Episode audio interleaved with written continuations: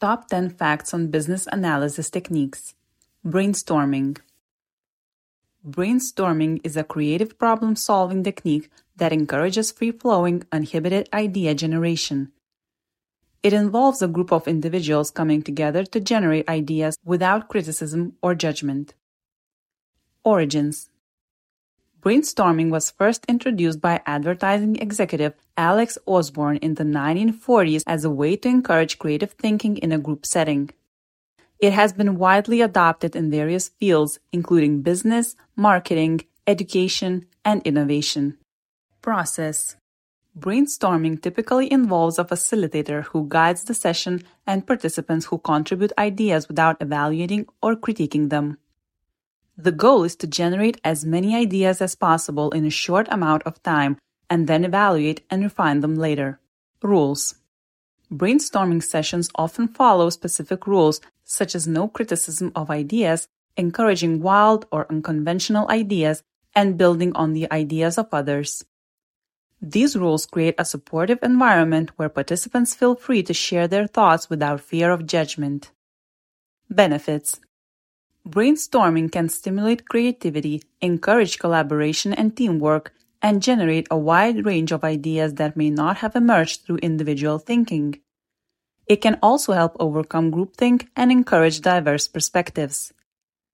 Variations There are various brainstorming techniques such as traditional brainstorming, reverse brainstorming, where participants generate ideas on how to make a problem worse, and mind mapping, where ideas are visually represented in a diagram.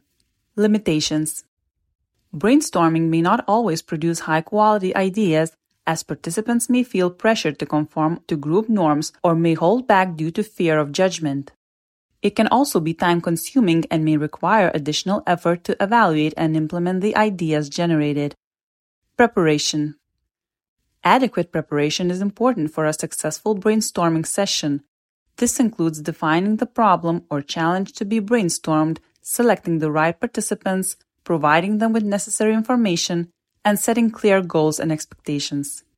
Follow up Brainstorming should not end with the session. Follow up steps such as idea evaluation, selection, and implementation, are crucial to ensure that the ideas generated are put into action and led to meaningful outcomes. Adaptability Brainstorming can be adapted to suit different contexts and needs. It can be done in person or virtually with participants from diverse backgrounds and can be used for various purposes, such as generating new product ideas, solving complex problems, or fostering innovation in organizations. In conclusion, brainstorming is a widely used and effective technique for generating ideas, solving problems, and fostering innovation. It has specific rules and benefits, but also limitations that need to be addressed for successful implementation.